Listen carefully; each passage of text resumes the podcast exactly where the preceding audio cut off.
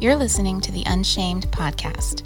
We talk about important topics that are culturally taboo when it comes to the female body, mind, and soul. We want to break down shame that surrounds these topics so that women can be empowered in their everyday lives. Make sure to like and subscribe and share this with your friends. Welcome to the Unshamed podcast, you guys.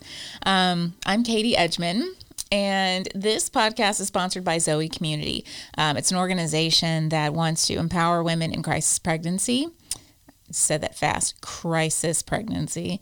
Um, also, women who've been through miscarriage, termination, anything you can think of that has to do with unplanned pregnancy or a pregnancy that um, is crisis.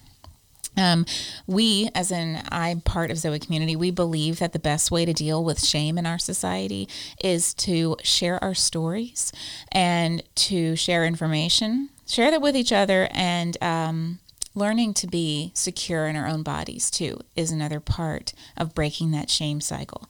So, on this podcast, we talk about everything related to women's health, mind, body, and soul. So, if you want to hear more, click like and subscribe so you don't miss any of the future episodes. Um, today, we're actually going to talk about three. Uh, sorry, what is it? Three women's health tips. I'm like, what are we talking about today? I can't remember. I need some more coffee. I do. Uh, so, the three tips. First tip uh, don't skip your yearly checkup. Um, that would include anything that has to do with STI testing and contraceptives. Um, if you haven't started doing that, it's time to do it, ladies. Get going. Um, every three years you'll have a smear test. Um, but other than that every single year go get yourself tested if you're sexually active for chlamydia gonorrhea and syphilis. And make sure you get tested at least once for hiv um, get tested more often if you're at risk. Like if you are having sex, say, with a man who has sex with other men. Uh, that would put you in a higher risk category. So make sure that you get tested a little more often if you're in that category. Um, what was I going to say? Oh, at that appointment, you're going to want to talk to your GP about contraception, like I'd said before. It's funny, GPs don't like uh, lumping other topics in uh, to one visit. They like for you to spread those out, I guess. But it has to do with your reproductive health. So, hey, it counts, right? Um, this is the second tip. Um, make sure that you take, I'm going to grab my prop here. You take some folic acid every day. And one of these little guys, I'm not sure, there's 90 tablets in here, so this is more. Um, for about two month supply about a two month supply. I didn't say in the mic.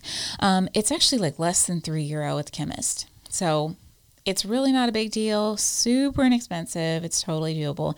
The thing about folic acid, the reason why it's so important is uh, that the, the, developing fetus won't, um, if you were to get pregnant, um, the spinal cord for the developing fetus won't um, fuse properly without folic acid. So women who are deficient in folic acid can have uh, can give birth to children who have spina bifida. So that's super important for women who are of childbearing age to take it. Now I know like a lot of you guys might be like, oh, hold up, I don't want to get pregnant. No big deal. Some of you might even be like, hey, I'm pretty sure I would go get a termination if I got pregnant. But you just never know when it comes down to it if you will decide to do that. You just don't know what you're going, the, the decisions you're going to make in the future to do that or not do that, or really how you're going to feel when you get pregnant or if you get pregnant. So, regardless, just make sure you take it. Um, I'm super forgetful. I I really should keep it by my bed with my pills so I just remember to take it. Um, I've been keeping it in the kitchen lately and have been totally forgetting because of that. I thought I'll take it with breakfast. No, I just do not remember that stuff. So, like, if I give birth to a kid with two heads or something, that let that be a warning. You know, I'm just kidding. Like, that's not going to happen. But um, take your folic acid. Just don't be like me. Remember to do it. Um, third tip. Don't overdo it on the calcium. I know it sounds like weird because we're all just in, inundated with the uh, the knowledge that women need more calcium. Women need more calcium. You know, we should drink our milk our moms all like um, really pushed the, the milk when we were kids, you know. I hated milk growing up. I, I like it now, but um, as a kid, oh, I just didn't want to drink it. So my mom would make it in just multiple ways. She put like a little vanilla, a little sugar in, and would call it. Oh, she called it something I can't remember, but it was like a fancy milk. She tried to trick me into drinking it, um, or just chocolate milk.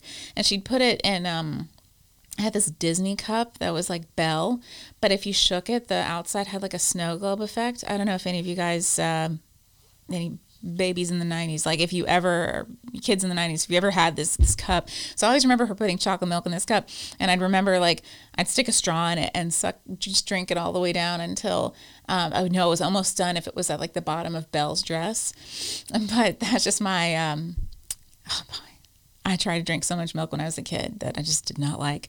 But there's lots of things other than milk that you can drink, and lots of other ways that calcium gets into your body almonds, salmon, Chinese cabbage, it's one of them, um, broccoli, kale. Oh my God. Someone please convince me that kale is good. I have tried. I'm just not a believer. So if you are a believer, let me know. Um, there's like a recipe that you have for kale, but um, there you can get too much calcium. That was the whole point of this. Is that um, if you have too much calcium in your body, taking in too much, you're more at risk for kidney stones. Actually, so make sure that you're getting at least a thousand milligrams of calcium, but no more than about 1300 that's when you get to be a really old lady and you really need more calcium, but we'll deal with that later. But for now, let's avoid the kidney stones. We don't want a hospital visit. No, no. So we keep calcium just not insanely high, right? So that was our tips. Just three. Gosh, it's over so fast. Um, next time, we'll be talking about a lot of uh, women's health myths.